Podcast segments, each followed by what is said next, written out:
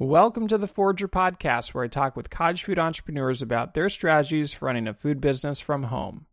I'm David Crabill, and today I am talking with Alisa Woods. But first, are you building an email list for your business yet? If not, you really should be collecting customers' email addresses and emailing them on a regular basis. Even these days, email continues to be better than social media for generating consistent sales and the best part is that you own it. Once you build an email list, nobody can take it away from you.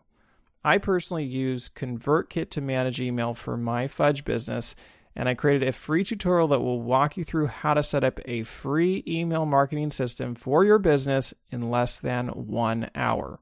So to learn more, you can go to forrager.com slash email. All right, so I have Alisa Woods on the show today. She lives in Des Moines, Iowa, and sells macarons, custom cakes, dessert trays, and other baked goods with her home bakery, Sift and Sprinkle. For many years, Alisa followed in her grandmother's footsteps by competing in dozens of baking competitions at the state fair. For a long time, she toyed with the idea of starting a baking business, but it wasn't until she lost her job during the pandemic that she dove all in and now her business is thriving. Alisa has been on her local TV station many times to promote her business, and she even made a cake for Elton John's 75th birthday. In this episode, she shares how she promotes her home bakery by getting on TV, building Instagram followers, and competing in state fairs, all while living in the moment and finding the right balance between business and family. And with that, let's jump right into this episode. Welcome to the show, Alisa. Nice to have you here. Thank you. Thanks for having me. Alisa, can you take us back to how this all got started? Yeah, so many, many moons ago, it was just me and my husband, and I thought I'm going to start this little bakery. I like to bake, and so I started what was called Buttery Bun Bakery at the time. I love an alliteration, so I came up with Buttery Bun and I didn't really run it very well. I just kind of made cakes that people sent me from Pinterest and it was a an addition to my the job that I had and I wasn't feeling it and so eventually when I had my daughter uh, about almost 7 years ago I decided let's just give this up for a while so then in 2020, I was laid off with many other events people. I was working in sports and entertainment, and no one was going to any sports or entertainment, let alone the ticketing, which is what I did. And I couldn't find another job nobody needed anybody that specialized in creating tickets to events that just weren't happening. And so I had had my second child at that point, just a little stressed out, and I was kind of just stress baking. And I found that if I really poured a couple hours into making macarons, that was a couple hours that I wasn't stressed out about sending uh, resumes and applications out. And so I had some people asking, Hey, are you starting the bakery up again? Can I buy? And I said, You know what? Let's do this the right way. Let's get really good at food photography. Let's, you know, utilize some of your experience with social media from the past. Like, let's do this the right way. And so out of that was born Sift and Sprinkle, which is the in home licensed bakery that I run now. I ran it for about a year before I decided to get our kitchen here at my house licensed. And now I sell wholesale macarons at a couple places here in Des Moines, as well as tons of custom cakes, dessert trays, runs the gambit, really. And that's where I am now. So, when you say that you are licensed, are you inspected as a commercial kitchen or are you using home food processor? Yes. So, I'm a home food establishment right now. Some of the laws in Iowa have recently changed, and I've just kind of been grandfathered in my license needs to be re upped in September. And I did have somebody come and inspect my kitchen. So that's kind of where I stand right now. Need to fill out some paperwork, but I am a licensed home food establishment here in Iowa. So, what my license covers is we did like the time and temperature controlled items. So I, if I wanted to, I could do a cheesecake filling, you know, the curds and stuff like that in my cakes. But the main thing that I was focused on was the wholesale aspect, which is something that I couldn't do as just kind of Iowa's version of the cottage law bakery, which was just like an unlicensed home bakery. Well, we'll get into what you sell in a little bit. I want to walk back a little bit. You started with the business, and I know you've been baking well before that. Can you describe? Yeah. So growing up, my grandma baked for the Iowa State Fair, which, if anybody has been to the Iowa State Fair, you know we go all out. We are just the home of all things fried food. But we also have one of the greatest food contest systems of any other state fair. We have hundreds of contests, and these contests are, you know, it's other businesses in town all the way down to like I did one last year. I hosted one last year and I said you have to make a macaron and or you can make a macaroon.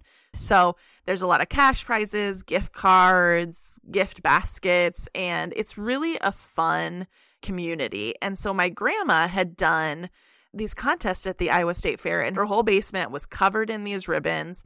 And I decided one year about 11 years ago that I would enter the Iowa State Fair. So I baked a couple things. I made a lemon lavender cupcake. So it was a lavender cupcake with dried lavender filled with a homemade lemon curd. And I made my own American buttercream. And it ended up that one cupcake ended up winning me two blue ribbons. And so I was totally hooked. And so the next year I did 10. And then the next year I did 20. And then I think the next year I was pregnant, so I backed off, did maybe 15. but before the pandemic, I got to up, I think, to 40 entries, is was I, what I was up to. And eventually I got to a place where professionals aren't really allowed to do most of the events. And so when I got to the point where I could no longer because I was I you know I owned a licensed bakery I was kind of making too much baking to enter those. Then I started doing their professional contests, which were like cake decorating, cupcake decorating. They had a gingerbread house one. That's kind of where I'm at this year. It'll be my second year hosting a contest at the state fair and just kind of grew up a little bit in the food contests at the Iowa State Fair. Yeah, I was going to say, I, I'm sure the other bakers are grateful you've moved up to the professional level so they don't have to compete with you anymore.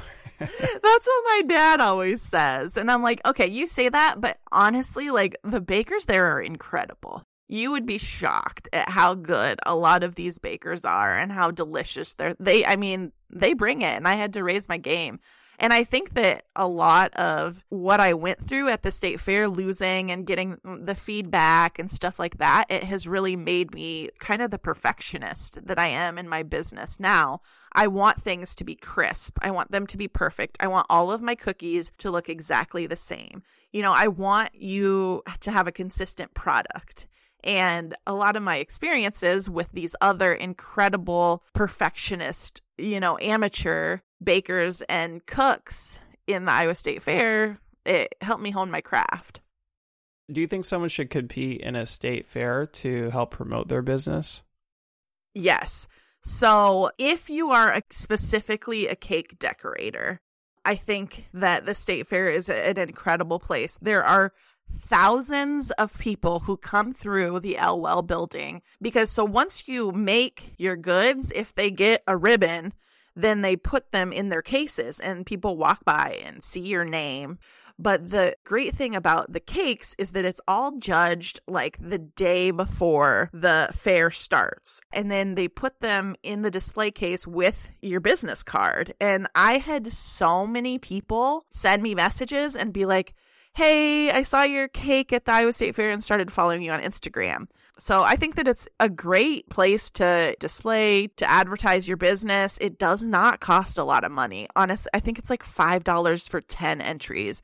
And if you're a business, you can't do any more than 10 contests. They don't have more than 10 contests for professional people. So you're spending $5 and then you have to buy the supplies and everything like that. And you have to pay to get into the fair if you want to go and look at the fair stuff. But if you're a professional person, I think that it is a worthwhile marketing fee. I think that it's worth the time spent doing it. Well, 40 entries. I mean, it just it sounds insane and I think you're definitely the most experienced fair competitor I've had on the podcast so far. Probably will ever have. I just I mean, you're a pro now, right? So, are there mistakes that you see newbies make or, or advice that you have to give to somebody who wants to enter into a fair? Yes, 100%. And I've even considered like doing consulting for this because when I first started, a coworker of mine's wife did the fair and I got with her and she said, "Listen, for the cookie contest, don't use a paper plate, use a styrofoam plate because when you put that cookie down on the plate and it's a paper, white paper plate, and they lift the cookie up, you're going to see a little ring of oil. If you put it on a styrofoam white plate, they're not and it's like I would have never thought of that. I would have wasted an entire year of entering cookies. But my biggest tip is sit down and actually read the rules. Get out a highlighter, highlight the things you might forget.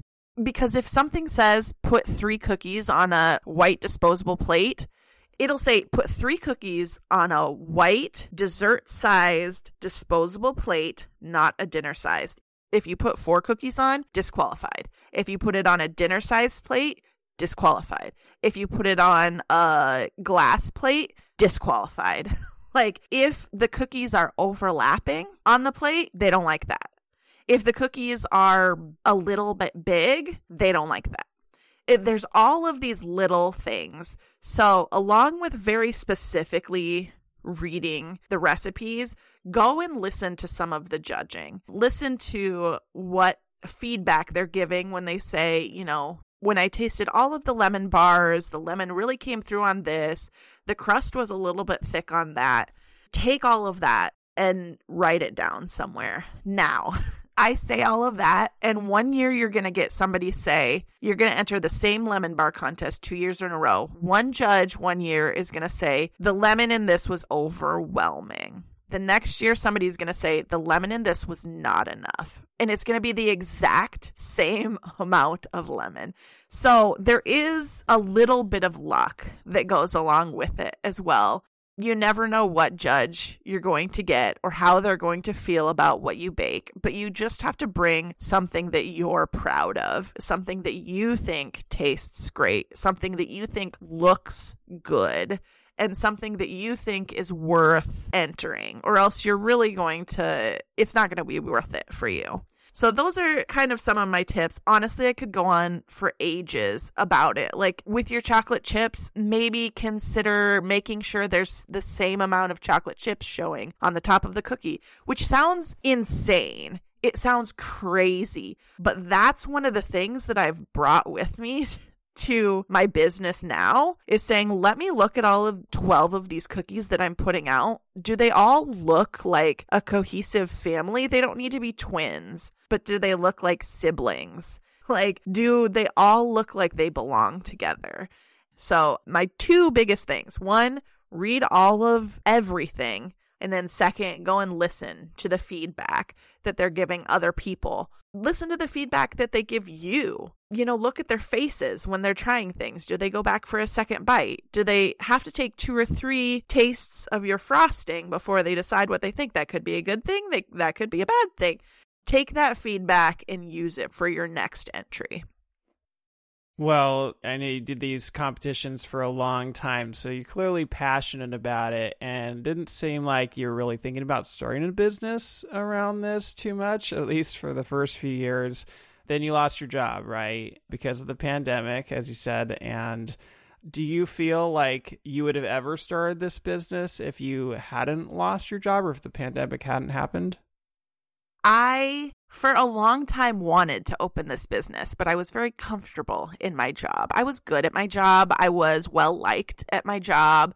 I was useful in my job. More than anything in my life, I want to be useful. And so I was comfortable there and I was making fine money. I was paying our bills. You know, both my husband and I had a full time job. We were good. We were average. Everything was fine. I would have loved to leave my job and do something, do baking, like pursue this. But in my mind, it was going to take like me going viral on the internet for baking. It was going to take like me entering a Food Network contest and winning it. You know, it was going to take something crazy and insane because I wanted to remain comfortable. And I wanted to make sure that if I quit my job and started a bakery, that it would be immediately successful and I would immediately make the same amount of money that I made and I could immediately use the spreadsheet that I used for my budget and never have to worry about money. And so I was very convinced that someday this will happen. Someday, you know, it's the five year plan, but it was the five year plan for the entire nine years that I worked at the event center. It, the five year plan was eventually I'll quit and start this bakery. So I don't know if I would ever have done that. And the pandemic was the perfect time to do it. So during the pandemic, they, you know, increased the amount of unemployment they were giving people because so many people got laid off and I was earning more than I was at the event center. And I did not take that and say, well, then I'm not going to apply for any jobs. I'm not going to show up to any interviews. You know, I applied for 10 or 15 jobs a week. I was applying for jobs outside of what I was doing. I was applying for as many jobs as I could possibly do because I wanted to be useful. And at home, I just wasn't useful. And so I wasn't taking advantage of that money, but I was storing it away like a little squirrel in in the fall. I was storing it away because I was like, what if all of this goes away and I'm no longer comfortable? And so as we kind of like built our savings, I started this bakery, you know, and the bakery was adding a little bit. The bakery was enough to like pay our minimal bills. We weren't going out to eat, you know, we weren't going on vacations. We weren't even sending our kids to daycare. It was like we didn't need that much money to live off of. And so my husband's job and my bakery were paying our bills and we were storing away this money. And it got to a point where I had built into this community of bakers. I felt like I belonged in this space. I I got to a place that really culminated when the event center asked me to come back. And my old boss, he called me and he said, I think I know the answer to this, but would you like to come back? We're hiring everybody back again. I was like, I'll think about it, but the answer's going to be no. And I was like, I'm not super comfortable. I'm not back to making what I was making at the event center. But all of a sudden, like after spending this time at home, after building into something that I was really super passionate about, after waking up at 6:30 in the morning perfectly happy to go to work, I was like, I think that I just have to bet on myself here. And I was lucky enough to have a year there where the government was giving me enough money to bet on myself moving forwards. It was like I spent a year with somebody just like teaching me how to swim. And all of a sudden I was like, okay, like I'll jump off the board. And I was just kind of able to avoid that time that a lot of people take. The first couple years of a lot of people's business, they don't make any money. I was kind of av- able to avoid that, which was my like biggest hurdle to quitting my job. And so I think that the pandemic changed a lot and it was not overwhelmingly positive for anyone, I don't think. But I think that the pandemic brought about an opportunity for me to do something that I had always wanted to do. And I don't think that I would have ever done it without the pandemic, which just blows my mind. Well, now that you've gotten a taste of what it's like to run your own bakery and you, you know kind of where it's taken you, do you wish that you had embarked on that five year journey sooner? I don't think that the community in Des Moines, like five years earlier, was the same community that it is now. I'm thinking about a lot of my friends who started their businesses here in Des Moines, like Chelsea, Bread by Chelsea B, Pie Bird's Pies, even Holly from Prairie Rose. Like a lot of the people who started their businesses started it during the pandemic and out of necessity and out of just like a total 180 from what they had been doing. And those are people that I talk to like every other day about this community. So I don't regret not leaving my job earlier to pursue this because it just feels like this is the right time and the right community. So I think that I'm happy with where I'm at. And honestly, like everything that I learned leading up to now has really helped me in the position that I'm in right now. So when I first graduated, I worked in sales and then I I was in New Orleans. I was a guest services supervisor at a horse track.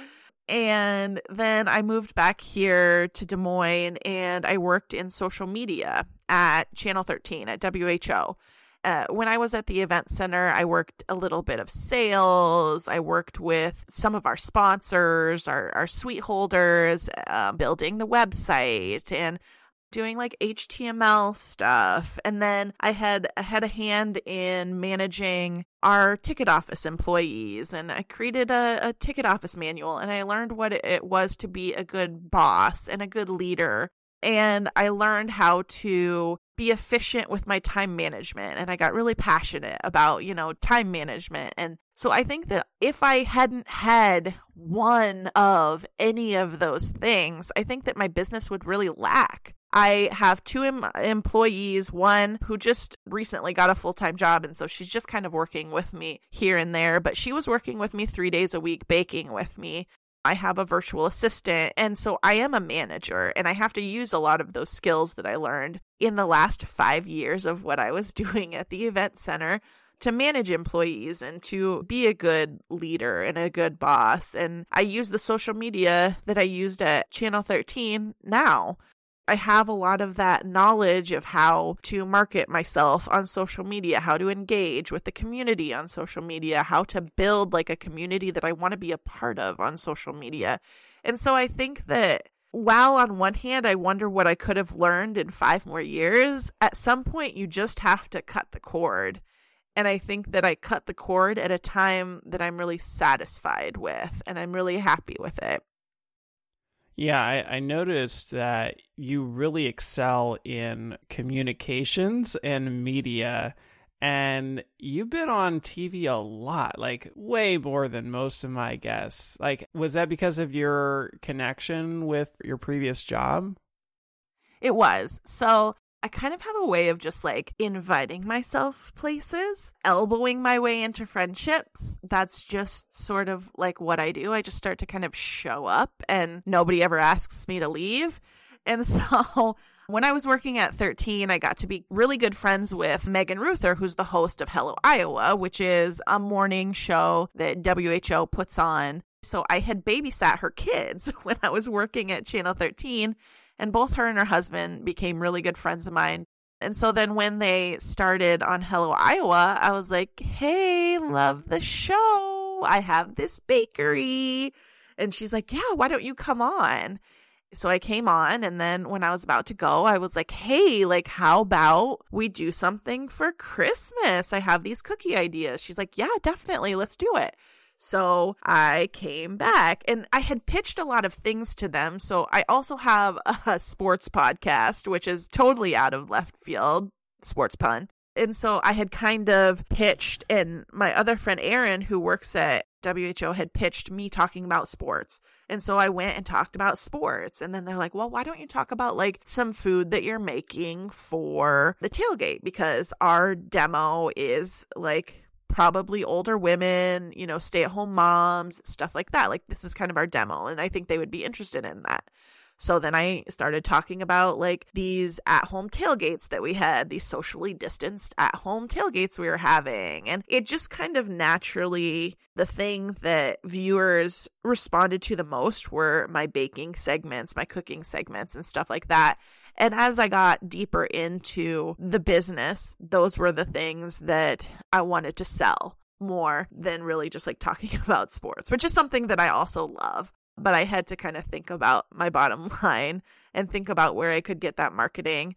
And so it's really just been the opportunities have arisen because of the connections that I have at WHO, but also I'm consistent and I come consistently prepared and I come consistently with interesting ideas and well thought out ideas they can ask me, you know, hey, we had somebody who couldn't come in two days. Can you come and do that? Yeah, I can come and do that.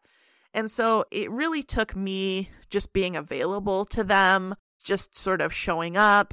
And also, like when I go on the show, then I do a lot on the back end. I send the clip to a lot of people. I post it on my social media. I comment on all of their things. I tag them in my posts. I do a behind the scenes. You know, I try and do reels and stuff, things that a lot of eyes get on. So it's sort of an opportunity for both of us to market each other. And I think that a lot of the time people want this, well, I want free advertising. Well, they're not in the business of free advertising. They're in the business of meeting the needs of their consumer, which is the viewer. And if you're not being a part of meeting the needs of their consumer, the viewer, then you're not probably not going to be invited back as much as you would like. Yeah, so I mean, you've been on TV so many times, like you've learned what works and what doesn't. And so when you try to pitch an idea, like what kind of ideas do you try to pitch or how do you set things up to make sure that they're achieving their goals?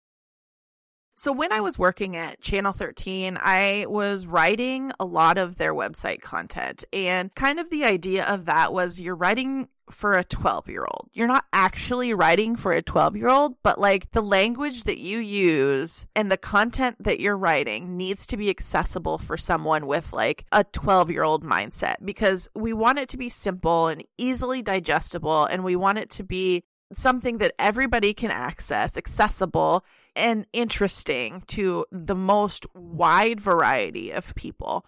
And so, what I first try and do is I try and think of something that's really trendy.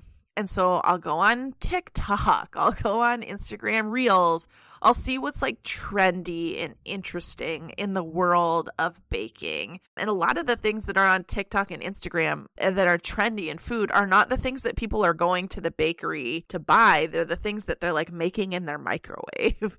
And so I think, okay, so how can I scale that up a little bit? To be bakery worthy, but not too much that it's, oh gosh, I'll never make this. And then I also like to think about like what time of year is it? Obviously Christmas is an easy one. Is it National Cinnamon Roll Day? Maybe it is. You know, like I like to kind of think about what time of year it is, what things people are like, "Ooh, I'm going to do that in the next like 2 weeks." I'm going to go buy the ingredients to do that. I'm going to remember that. And then I have an idea and then I cut it in half. So if I have an idea to make a cookie, I say, how can I cut the amount of time that I'm talking about this cookie in half? Because I not only want to get all of the information out in a really clear and concise, easily digestible way to the person viewing, but I also want to have time to talk to Megan about it. I would not want to get on the show and just be like, hand to face, Megan. I'm going to make my thing. You're not going to have any time to ask me questions. We're going to be rushing. So I try and really keep that in mind just as somebody who has worked in media before prepare less time of talking because you'll inevitably chit chat a little bit longer. Megan will have a question about something and you'll want to talk. You'll ask Megan to do something as a part of your recipe, and it'll take her a little more time than it usually would take you. I have never done macarons on Hello Iowa for a number of reasons. One, they take forever. Two, there are a lot of macaron recipes around that just anybody can find. And yes, they're kind of interesting. And yes, they're my best seller, but I just don't think that they make for that great of TV because, you know, through the magic of TV, here they are dried. Through the magic of TV, here they are baked. And now we've filled them, but we can't eat them because they need to mature. You have to think about what can you do in a 30 second spot. It's almost like you have to think about your elevator pitch. So find a recipe and then cut the amount of time that you're going to do in half. And there you have a segment on fill in the blank local TV show. Yeah, I mean it's TV, right? So you're talking about like a three minute segment, and I, I, watched a few of your clips, and I was actually surprised at just how simple you make it. I mean, it. I, I, the first one I think I saw was the pie in a jar, oh, and oh yeah, I, I mean, can you give people a sense of just like how simple are we talking? Like it's really simple, but it's effective. Yeah, I mean, with the pie in the jar so the way that I would make it, you know, I would go and pick blueberries at the local blueberry farm. And then I would come home and, you know, add lemon juice and sugar and cornstarch. And I would make my own filling and then I would let it cool. And you can do all of those things. Or a Hy-Vee sells a, a blueberry filling. Throw it in this jar like I can make my own pie crust and I do make my own pie crust, you know, and then I could, you know, roll it out and cut it or you could just buy the pie crust.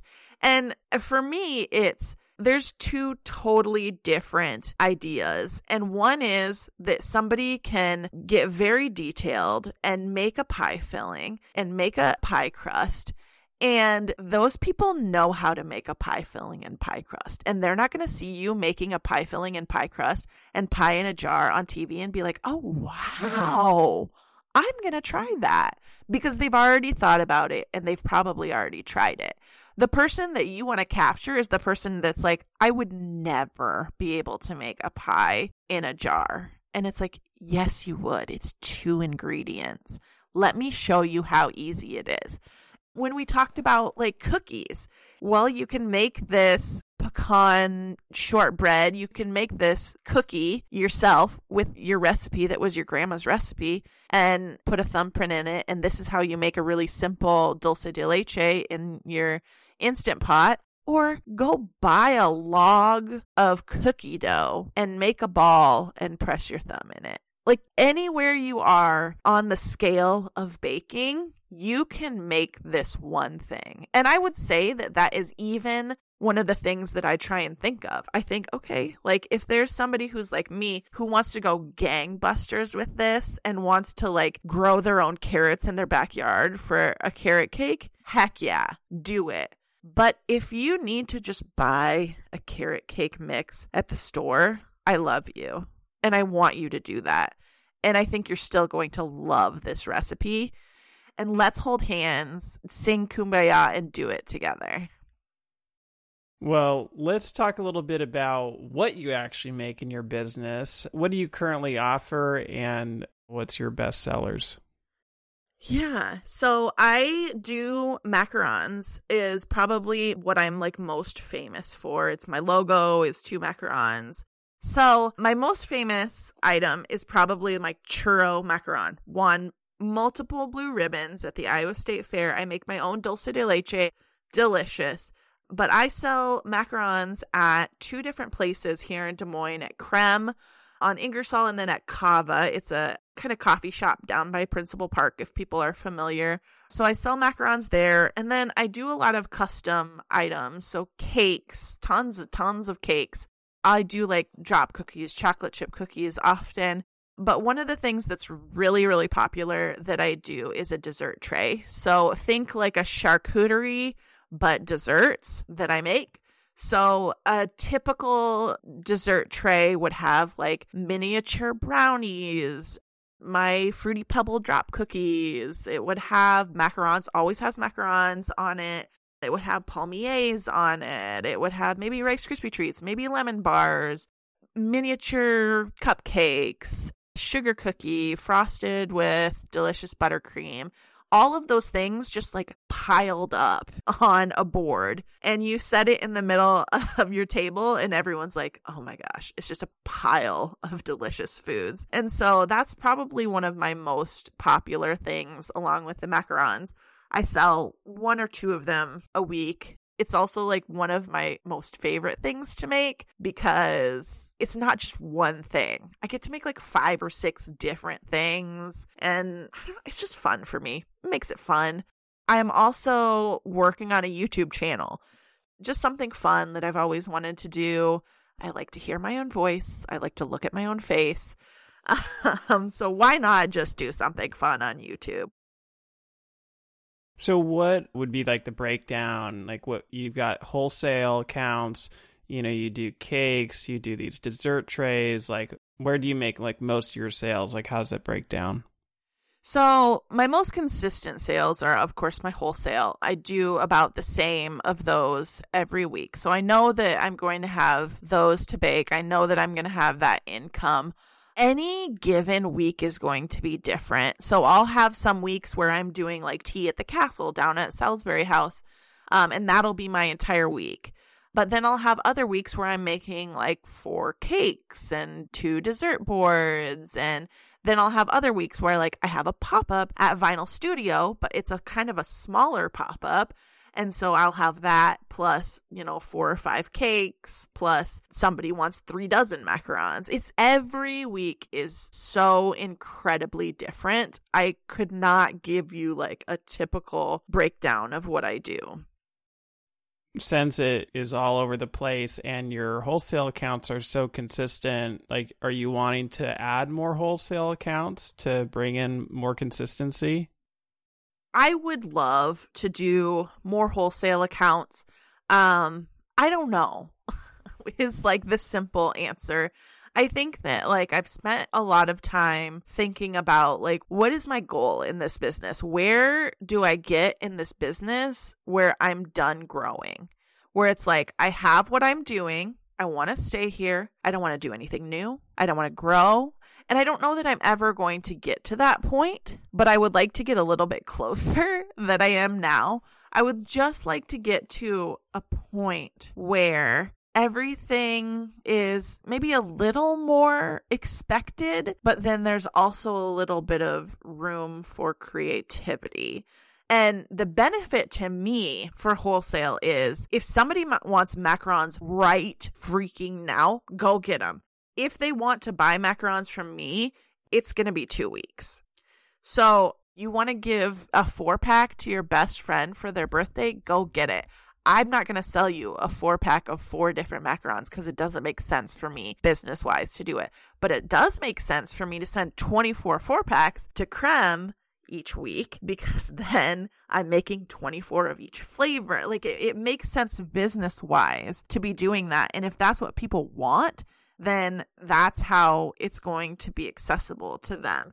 So for me personally, like, yes, I love the consistency and everything, but my mindset is how is this the most conducive to being accessible to people who love what I do? Because if you love what I do, I just want to like provide it for you because I love you so much.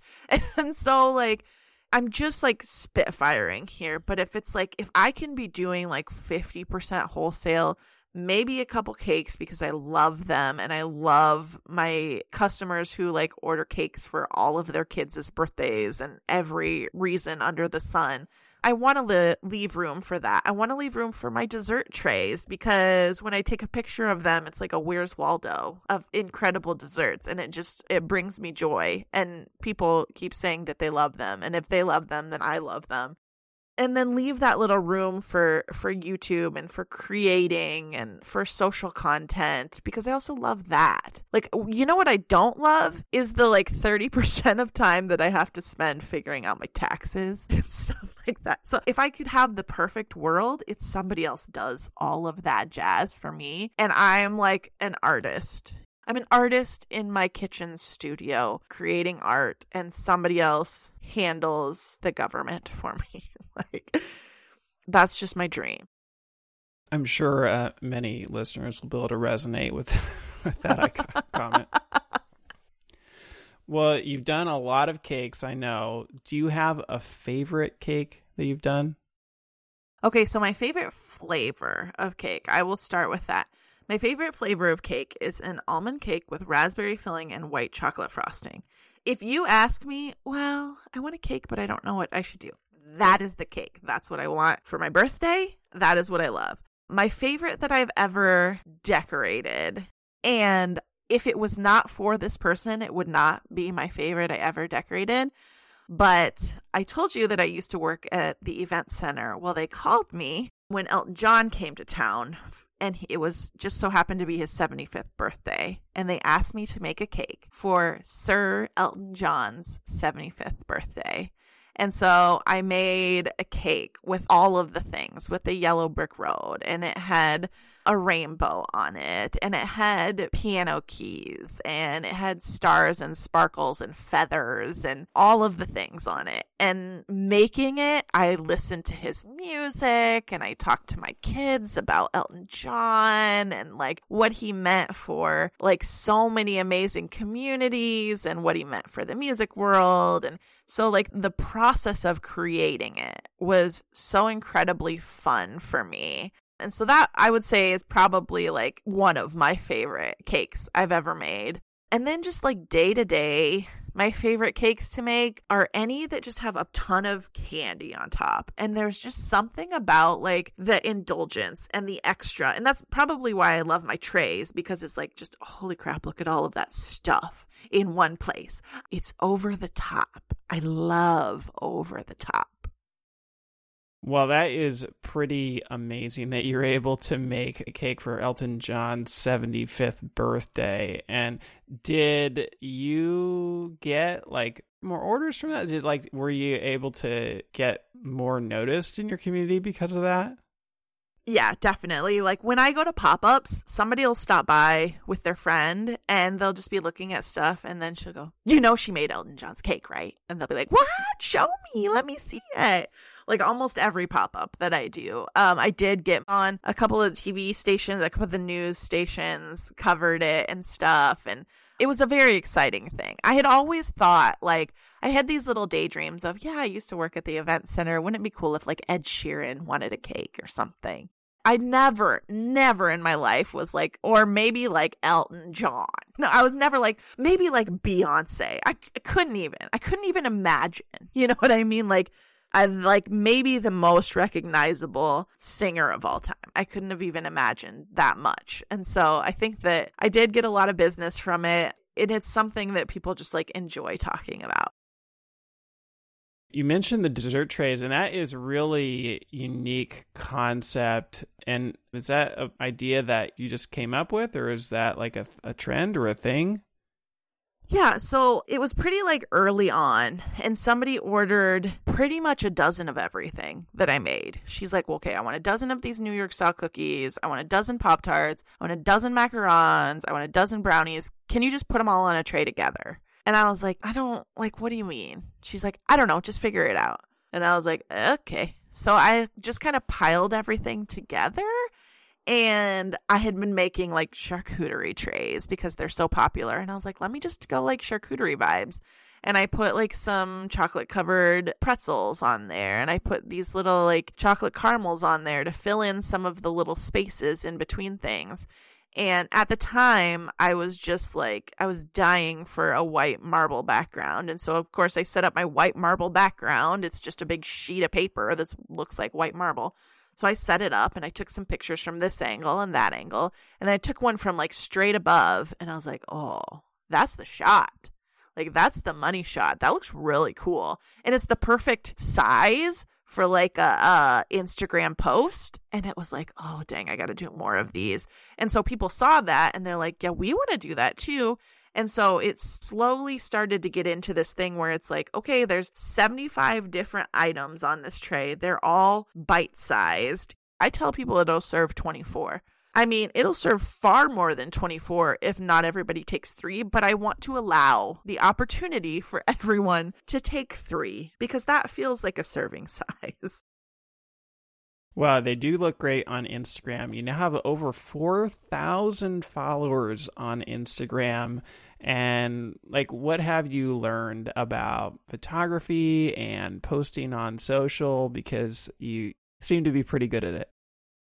Thank you. Yeah. So when I first started doing it, I spent a significant amount of time like learning Lightroom on my phone, creating presets. I bought a bunch of presets. Like if you go to Etsy, you can buy presets for $2 and they send you 10 presets. It takes a little bit of time and a little frustration to figure out how to get them into your Lightroom. They just don't automatically show up there but it was important to me, so I figured it out. And then I played with those presets and changed them a little bit and renamed them, you know, and, and made them my own and decided on three presets that I really like.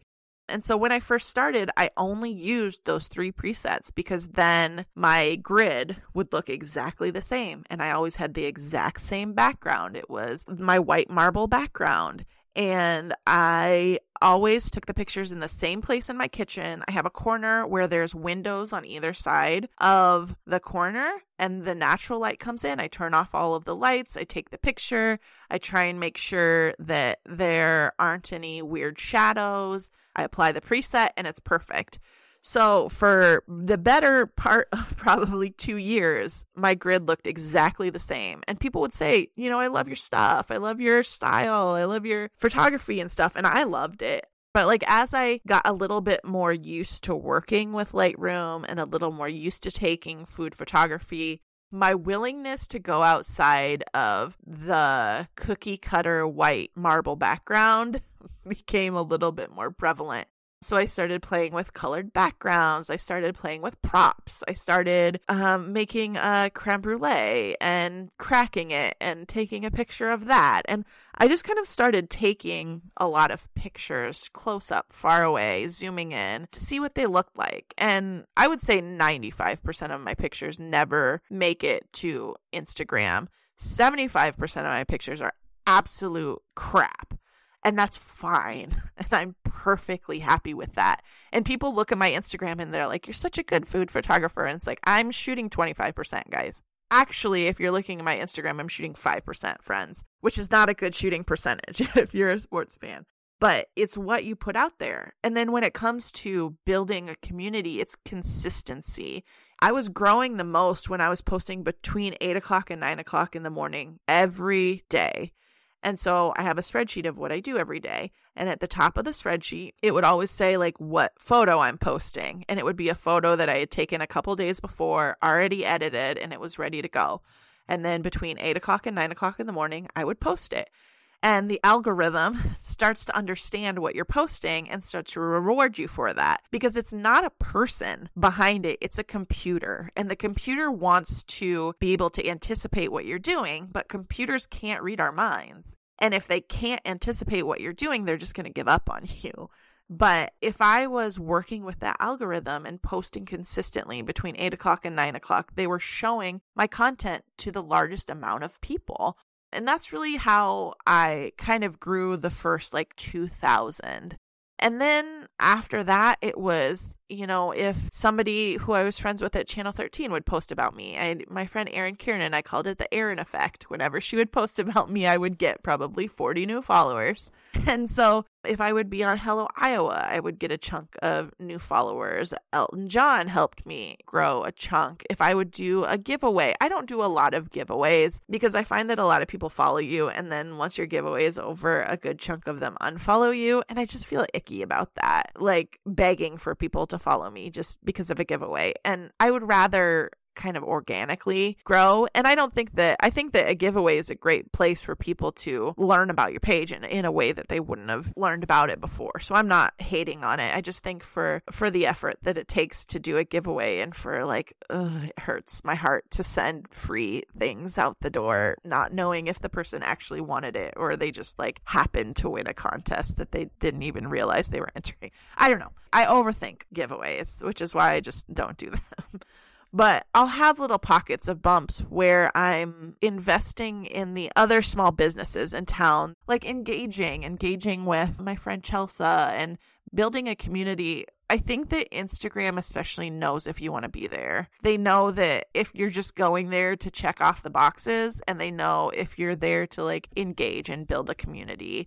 Um try and not use like outside apps there was a time where I was using an app to kind of track how many followers and unfollowers I had. And I got dinged for that pretty bad by Instagram, and they took my Instagram page down. I freaked out, cried, pulled myself together, and found a friend that had somebody at Instagram and was able to get it back with like a very stern talking to about not using outside apps to log in to Instagram. And so now I just don't touch it. Like I don't mess if somebody wants me to log into my Instagram through their website or their app, it's not going to happen. Do not risk that. Well, can we talk about the algorithm a little bit? I know people have different theories about this, but in terms of the post itself, like what you write, with uh, some occasional exceptions, shortest descriptions ever. Like mine are. Here's the thing. When I first started, another social media professional told me, like, you should write this and you should use these keywords and you should use these hashtags and you should post and then immediately have your hashtags ready to post your hashtags. And I did that for a long time and it helped me. And I just got so sick of it. I got so sick of it. And I said, listen, this is what I think. I want to post this cake. I want to say, this cake looks freaking amazing. Send. That's what I want to do. And I don't know if it helps or it hinders, but that's what I enjoy. And so that is what I'm going to do. And there are a few things in the world of like social media, in the world of engagement, in the world of marketing, in the world of self promotion that I just do because I'm sick of doing it the other way. And I, I'm not going to say that it's like it helps or it doesn't help. I think that it has such a minuscule effect on like my bottom line that I'm just going to do what I like. I'm going to post something that is maybe funny or punny or rhymes or makes me think of a song and it's going to be done and I'm going to post it because the real content, like the real hero here is the photo. Well, one thing I think is important is just making sure that you do something that's sustainable for you, right? So you can be consistent. And if doing something in the technically right way prevents you from doing it as often as you should, then it's not really helping you, right? So you are 100% right. 100% right. So you built this business after you lost your job, but also when you had really young kids, right? I mean, you still have young kids. I do, yeah. What has that been like? I come from a family, as does my husband, where our parents are equal partners. So my husband and I also very much equal partners. He does not babysit our children. He is the father of our children, and he is either with them or not. And I am either with them or not. And so it during the pandemic, he worked from home a good chunk of the time. We were both working from home. And he considers my job a full time job, a 40 plus hour a week job. And he makes the space for me to have my 40 hour a week job. And I make space for him to have his 40 hour a week job. My daughter goes to, we decided to send her to full time preschool. So she was there for the entire day. She goes to kindergarten now. My son goes to full time daycare. We are two full time working parents. And so we pay for our children to go to daycare. And that's like, that's how I do it.